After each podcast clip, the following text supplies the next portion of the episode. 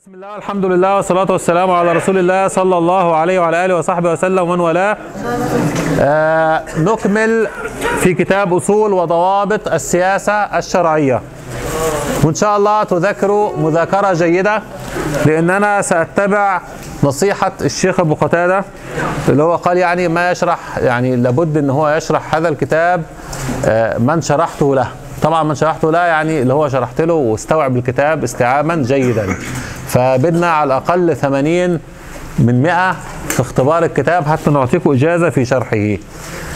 تمام يا شباب؟ في الأول المواضيع سهلة. يعني في الأول المواضيع بالنسبة لكثير منكم عبارة عن مراجعة. آه، لكن في جزء بعد المباحث اللي في الأول هذه تحتاج انتباه شديد. فأنا أرجو أن أنتم تذاكروا المبحث المباحث اللي بنأخذها في الأول. مباشرة حتى لما نعمق في المسألة يكون الأمر عندكم أسهل. نحن في المصدر الرابع وهو استصحاب الحال آه، ودليل العقل. المصدر الرابع هذا من المصادر ماذا؟ المتفق عليها. صفحة 33 قلنا أن المصادر المتفق عليها. القرآن ما في إشكال. والسنة والإجماع ثم عندما تحدثنا عن الاستصحاب بعضكم قال ليس متفق عليه. وبعض أهل العلم فعلا قالوا هذا آه، ولكنه في الحقيقة هو مصدر من المصادر المتفق عليها. حتى من خالف فيه يعني يخالف في العبارة يخالف في العبارة. جيد؟ ولا يخالف في أصل الفكرة. هل الاستصحاب استصحاب الحال أو استصحاب الأصل دليل أم عدم دليل؟ استصحاب الحال أو استصحاب الأصل. هل هو تعرفون إيش معنى الاستصحاب؟ يعني أقول مثلا المانجو المانجو اللي عندنا في مصر أنتوا عندكم هون منجة تمام؟ المانجو هاي تمام؟ بس إحنا عندنا مختلفة. المانجو هاي عندما لو آه، حاليا صارت تأتي في الأسواق عندكم. هل هي حلال أم ليست حلال أم حرام؟ تمام هنستصحب الأصل. هنستصحب الأصل. لا يوجد دليل على تحريمها فبالتالي هي حلال. حلال. حلال بالاتفاق؟ هل الأصل في الأشياء الحل بالاتفاق؟ لا. في خلاف بين أهل العلم في هذه المسألة. والأصل في الأشياء قبل الشرع من حافظ الورقات. والأصل في الأشياء قبل الشرع لا انت هيك حرفت الورقات. هيك أنا ما أطمن منك. هيك في مشكلة معك تمام؟ ها والأصل في الأشياء قبل الشرع تحريمها إلا بحكم شرعي. جيد؟ فهو إيش يرى؟ يرى الجويني إن الأصل في الأشياء قبل الشرع الإيش؟ تحريم الحرمة وليس الحل. فهي المسألة عموما فيها خلاف. لكن بغض النظر إيش إيش الأصل اللي عندك في بعضهم قال هذا خلاف في الماضي يعني قبل ورود الرسالة وفي بعضهم قال لا له اثر إيه؟ في الواقع الحالي. المسألة طويلة جدا ما وليست موضوعنا الآن. لكن الفكرة نستصحب الأصل. إيش الأصل؟ الحل. على من يقول أن الأصل إيه؟ الحل. فإذا المنجو حلال لأنه لا يوجد دليل على تحريم. هل هذا دليل؟ هل هذا دليل على الحل أم عدم الدليل؟ الصحيح أنه دليل. الصحيح أنه دليل. دليل عند عدم الإيه؟ عند عدم الدليل. يبقى الاستصحاب دليل من الأدلة وليس عدم. الاستصحاب دليل من الأدلة وهي نقطة مهمة. هو التمسك بدليل عقلي أو شرعي وليس راجعا إلى عدم العلم بالدليل بل إلى دليل مع العلم أو الظن الغالب بانتفاء المغير. في دليل أثبت لنا أن الأصل في الأشياء الحل. ولا يوجد عندنا علم أو غلبة ظن بالمغير الذي غير هذا الأصل وجعله إيه؟ حراما. لو قلنا إن الأصل الحل. آه عند بذل الجهد في البحث والطلب. طبعا أيضا ابن قدامة يقول فالاستصحاب اذا عبارة عن التمسك بدليل عقلي أو شرعي وليس راجعا إلى عدم الدليل بل إلى دليل مع مع مع ظن انتفاء المغير أو العلم به. طبعا ظن مهمة يعني يكفي غلبة الظن. ما تقول إن الاستصحاب قطعي فبالتالي نحتاج قطعي حتى يزيله. لا الاستصحاب هذا أصل يزيله ماذا؟ غلب الظن. غلب الظن من فوق الإيش؟ فوق الخمسين. يعني ممكن 51% تكفي. في إيه؟ في هذا الأمر. جيد؟ يعني ممكن تلاقي إن ابن تيمية إن الإمام أحمد يرى إن القنفذ محرم. قنفذ. تعرفوا القنفذ اللي له شوك هذا؟ يرى أنه محرم. إن كنتم أنتم في الشام هنا تأكلونه. كثير منكم يأكلونه. إيش علة التحريم عند ابن تيمية؟ يقول لأنه مسخ. لأنه مسخ. هذا من أقوال يعني اللي قيلت في هذا في هذا الأمر.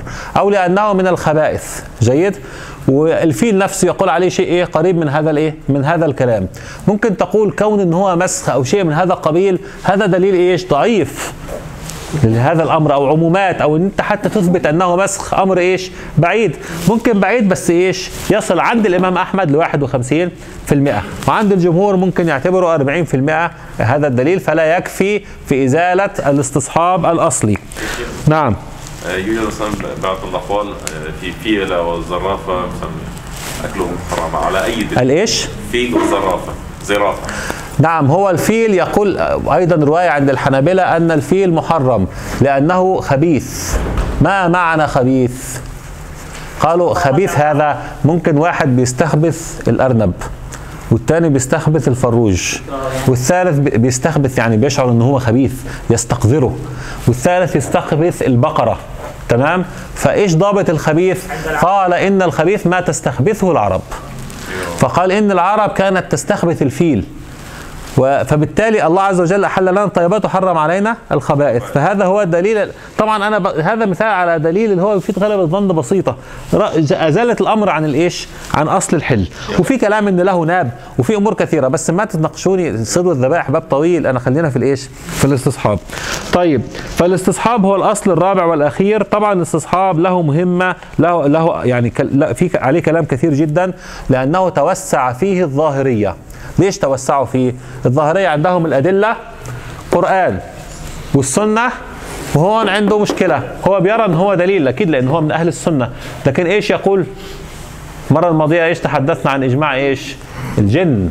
تمام؟ هو قال يعني تصور انعقاد الإجماع هذا غير متصور. تمام؟ هو حجة. لكن إثبت إن هو إيه؟ حجة. حتى في ناس آه، في إخوة من اللي قرأوا مشايخ من اللي قرأوا الكتاب سألوني آه، هل ثابت موضوع إجماع الجن عن ابن حزم؟ لا ثابت فعلا في الإحكام موجود تمام؟ يقول هب أنكم أثبتتم إجماع الصحابة جميعا وأنتم لا تستطيعون أن تثبتوه. فأليس من الجن صحابة وعلماء والرسول صلى الله عليه وسلم أرسل إليهم فهل تستطيعوا أن تثبتوا إجماع الجن؟ فلن تستطيعوا أن تثبتوا إجماع الجن. فهو في الواقع وإن كان هو تناقض عندما ألف كتاب في إيه؟ اسمه مراتب الإجماع ويستدل بالإجماع كثيرا. لكن هو كيف تفعل هذا؟ هو تناقض لكن بغض النظر يعني لكن هو الإجماع عنده قليل جدا جدا. طيب إيش يظل بقى عنده؟ قياس. لا ما في قياس. هو ما في قياس. هذا آخر أصل عنده. الباقي كله إيش؟ استصحاب. ما في دليل على تحريم كذا يبقى حلال. ما في دليل على تحريم كذا يبقى حلال. ما في دليل على تحريم كذا يبقى حلال. جيد. وينكر بشدة على المخالف لأن القياس عنده ليست من المصادر وأنت لن تستطيع أن تخرج بعد هذه الأربعة إلا عن طريق الإيه؟ القياس. لن تستطيع أن تأتي بدليل إلا عن طريق القياس. جيد. فينكر بشدة على المخالف. وأغلب أو كثير من السياسة الشرعية مبنية على إيش؟ على مسائل على مسائل القياس والاستصلاح تمام؟ فبالتالي أغلب مسائل السياسة الشرعية سينكرها علينا ابن حزم ومن يرى مذهب ابن حزم. لأن ممكن واحد يقول أنت ليش بتحكي عن ابن حزم كثير هنا؟ أنا بحكي عنه كثير هنا لأن كثير من أهل الواقع الذي نحن فيه يتبعون مذهب ابن حزم. جيد؟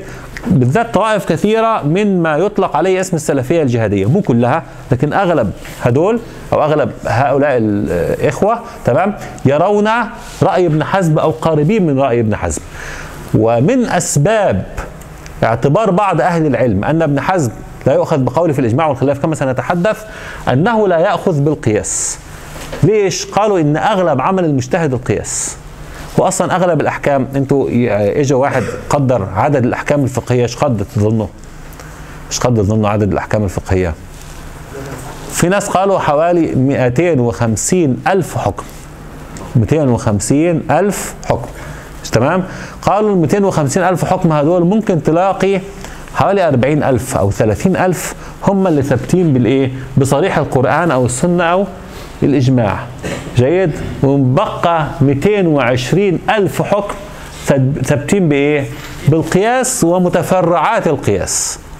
فبالتالي هينكر علينا ابن حزم كم حكم؟ على هذا يعني طبعا هذه تقديرات. جيد. هينكر علينا 220 ألف حكم بشدة ابن حزم في الإنكار. شوفوا إيش بقى بده يحصل عندنا. المهم يا شباب فالاستصحاب هو الأصل الرابع والأخير عند الظاهرية فلا يعترفون فلا يعترفون بالقياس. عليكم السلام ورحمة الله وبركاته. وبناء عليه فان فإما أن يكون المسألة دليل ظاهر لفظا في الكتاب أو السنة أو الاجماع طبعا الإجماع عندهم كما قلنا ضيق جدا وإلا يستصحبون الأصل. طيب وأيضا آه، أيضا سبب توسع الظاهرية في الاستصحاب جعل كثير من الناس يرميهم ظلما بأنهم ليس لا يوجد عندهم سياسة شرعية. لا على تعريفنا للسياسة الشرعية يوجد عندهم أكيد سياسة شرعية. يعني ممكن يكون في حاكم أو أمير ظاهري ممكن. هيضيق شغله كثير هيسبب إشكالات كثيرة لكن هو يمكن. وإذا كان اميرا فلا بد أن يتبع السياسة الإيه؟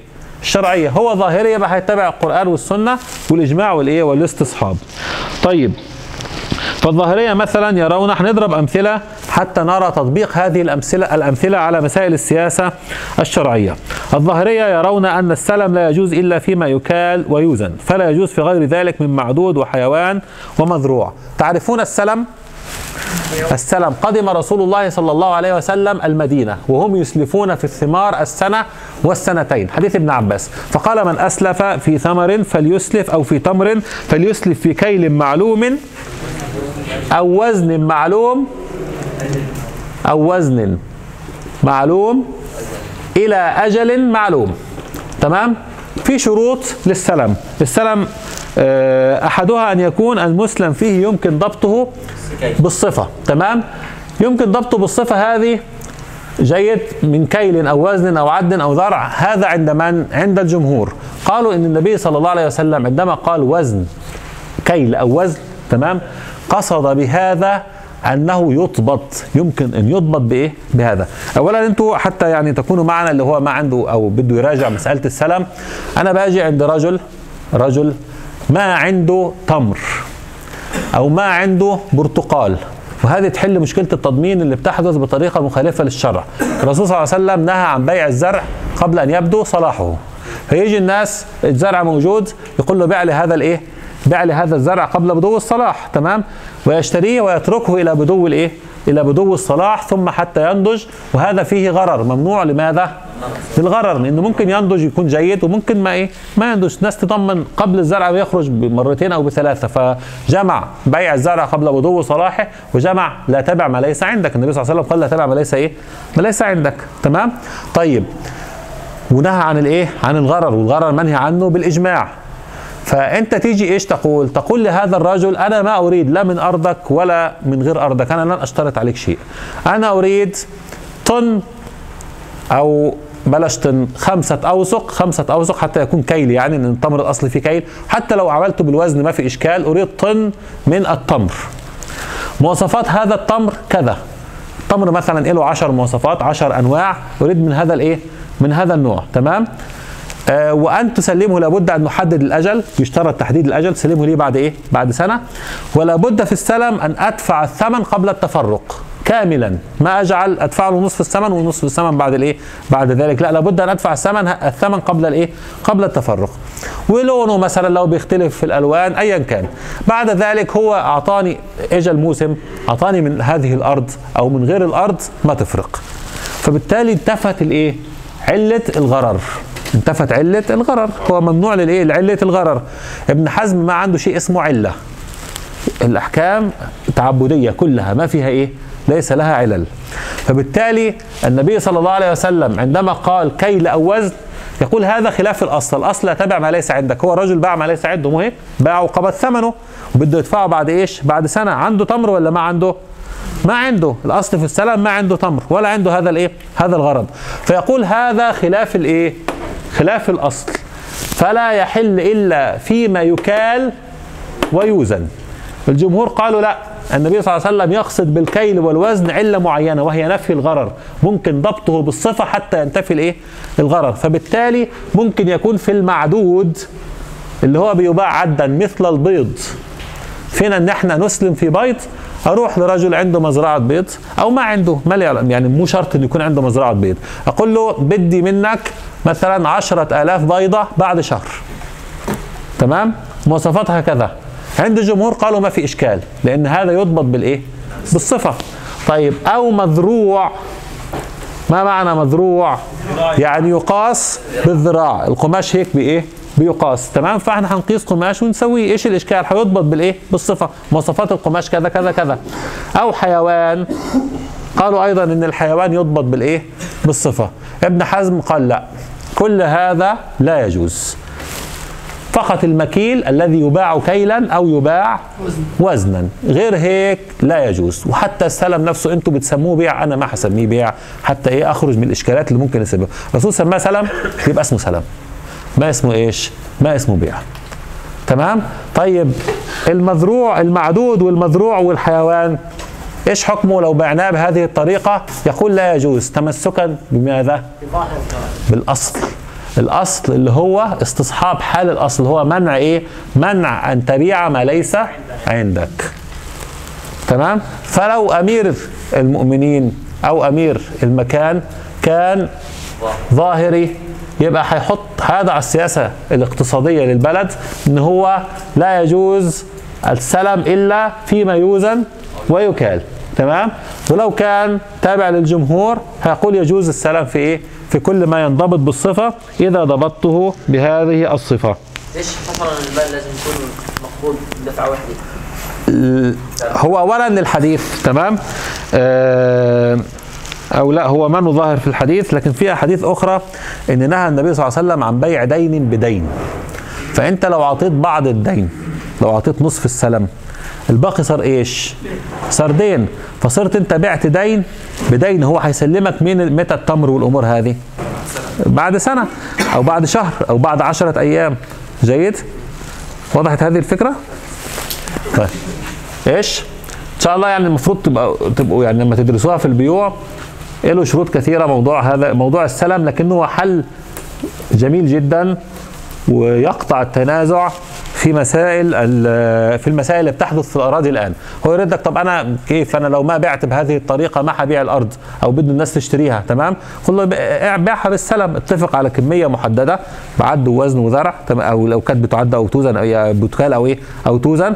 وأعطيه الثمن قبل التفرق وخلاص انتهت مسألتك. وحددوا أجل. طيب مثال آخر في الزكاة. يرى الحنفية؟ طب ننتهي من الاستصحاب ثم تسأل. ننتهي من لسه ما لسه ما خلصنا الاستصحاب. يرى الحنفية والمالكية والشافعية والحنابلة وجوب التجار وجوب الزكاة في عروض التجارة؟ إذا بلغ إذا بلغت قيمتها نصابا وحال عليها الحول. حاليا الزكاة واجبة بالنص في الذهب والفضة. جيد؟ وفي أصناف أخرى مثل الماشية إلى آخره لكن خلونا في الذهب والفضة. راح اجى تاجر واحد معاه لؤلؤ معاه لؤلؤ. هل عليه زكاة في اللؤلؤ؟ هل عليه زكاة في اللؤلؤ؟ لا يوجد زكاة في الإيه؟ في اللؤلؤ. هو ماله ماله الذي يكنزه في بيته عبارة عن لؤلؤ أو ماس. تعرفوا الماس؟ أيوه. ماشي. الماس هذا ممكن ثمن قطعة صغيرة منه هكذا تساوي ثمن 2 كيلو ذهب. واحد عنده ماس هذا عنده 10 قطع أو 20 قطعه هل هذا عليه زكاة؟ لا يوجد عليه إيه؟ لا يوجد عليه زكاة. طيب لكن لو رجل عنده عروض تجارة يعني كيف عروض تجارة؟ فاتح سمانة تمام؟ أو محل تمام؟ ويبيع فيها أغراض أو فاتح محل كهربائي يبيع فيها أدوات إيه؟ أدوات كهربائية. هل يوجد زكاة على هذه العروض أو أخذ الماس هذا وعرضه للتجارة؟ أخذ هذا الماس وعرضه للتجارة. هو طالما مكتنزه في بيته ليس عليه زكاة. لكن أخذ الماس أو اللؤلؤ هذا وعرضه للإيه؟ للتجارة. هل عليه زكاة فيه؟ يرى أحمد ومالك وأبو حنيفة والشافعي أن عليه فيه إيه؟ زكاة. لأسباب كثيرة. أول شيء قالوا هذا نوع من أنواع الأموال هذا معنى المال. النبي صلى الله عليه وسلم عندما أوجب في عشرين في عشرين مثقال من الذهب ربع مثقال اللي هو نصف الإيه؟ نصف العشر تمام؟ وفي نصف مثقال اللي هو نصف اللي هو اللي هو نصف الايه؟ نصف العشر. ربع مثقال ربع مثقال اللي هو نصف العشر. وأوجب, وأوجب في 200 درهم خمسة إيه؟ دراهم. والذهب 20 مثقال المثقال 4 جرام ونصف إيه؟ 4 جرام وربع ذهب. والدرهم حوالي 2.97 جرام فضة. أوجب في هؤلاء أوجب فيهم لأنهم في معنى الأموال لأنهم هدول أموال. تمام؟ فكل ما هو في معنى الأموال يجب فيه الزكاة. يبقى اذا يجب الزكاة أيضا في الدولارات. الدولارات ذهب ولا فضة؟ لا ذهب ولا فضة. تمام؟ ورق. هل يجب فيهم الزكاة؟ يجب فيهم الزكاة عند أحمد ومالك وأبو حنيفة والإيه؟ والشافعي. تمام؟ لأنهم في معنى الأموال. رحمكم الله. تمام؟ ابن حزم قال لا يجب. ليش لا يجب؟ قال لأن النص يقول ذهب وإيه؟ وفضة وهذا قول ابن حزم هذا قول شاذ عندما نقول قول شاذ يعني من يق... من. من يقول به ينكر عليه كلمة نقول قول نشذذ قول من أقوال أهل العلم لابد أن يقول هذا أيضا أهل العلم فالذي شذذ قول ابن حزم هذا هو ابن تيمية وابن عبد البر أظن وغيره من أهل العلم أو ابن- وابن المنذر تمام ابن المنذر وابن تيمية وغيرهما من أهل العلم. شذذوا قول ابن حزم هذا. وقال ابن حزم إيش دليله في هذه المسألة؟ ما هو دليله في هذه المسألة؟ الاستصحاب. قال إن الأصل في مال المسلم حرمة أخذه ولا جواز أخذه؟ حرمة الأخذ. مو هيك؟ الأصل حرمة إيه؟ الأخذ. ثبت هذا بأدلة كثيرة إن الأصل لا يحل مال امرئ مس- مسلم إلا عن طيب نفس. وما ما دليلكم على جواز الأخذ؟ قياس قياسا على الذهب والفضة. والقياس هذا لا يفيد عندي غلبة الظن فنستصحب الأصل. إيش استصحاب الأصل؟ إن ما في زكاة. تمام؟ ما في زكاة على عروض التجارة. طبعا الرأي الك- الدليل الثاني أيضا للجمهور غير القياس سد الذريعة. قالوا إن كل التجار إيش يفعلوا؟ كل اللي معاه ذهب إيش يفعل؟ يروح يشتري. أصلا أغلى ناس من أغنى ناس؟ التجار. اللي هم بيشتروا بإيه؟ بالذهب والفضة عروض تجارة. وما كان عنده أوراق مالية. حاليا إيش يفعل النا- الناس كلها؟ تبيع الذهب وتشتري إيه؟ دولارات. وخلاص هيك ما صار عليه إيه؟ زكاه مو هيك؟ تمام؟ وهذا هو الذي اعتص فيه اللي هم ال- الفقهاء ال- اللي بيحاولوا يحلوا ربا البنوك. ليش ما استدلوا؟ أنا كنت أستغرب جدا. هو عنده رأي ابن حزم. ابن حزم يرى إن الربا لا يكون إلا في الأصناف الإيه؟ الستة. وبالتالي لا ربا في الأموال لا ربا في الإيه؟ في الدولارات. فليش ما بيستدلوا بقول ابن حزم؟ لو استدلوا بقول ابن حزم بدهم يسدوا باب الزكاة. أنت التزم بقوله تمام؟ فطالما ما حتقيس الأصناف الستة في الربويات يبقى أيضا لا تقيسهم في الإيه؟ في الزكاة. ولو ما قستهم في الزكاة إيش النتيجة؟ في الحقيقة في واقعنا الحالي سيسد باب الزكاة. ما هيبقى في زكاة. الناس كلها ما حد هيشتري ذهب وفضة. هيشتري أي شيء تاني غير الذهب والفضة. وخلاص هيك ما يصير عليه إيه؟ زكاة. ونحط حلية. الحلية ليس فيه زكاة من وجهة نظرهم يعني تمام؟ أو على رأي من آراء. فبالتالي إيه؟ يعني الحلية دي هيبقى شيء بسيط والباقي كله منه ذهب ولا إيه؟ ولا فضة.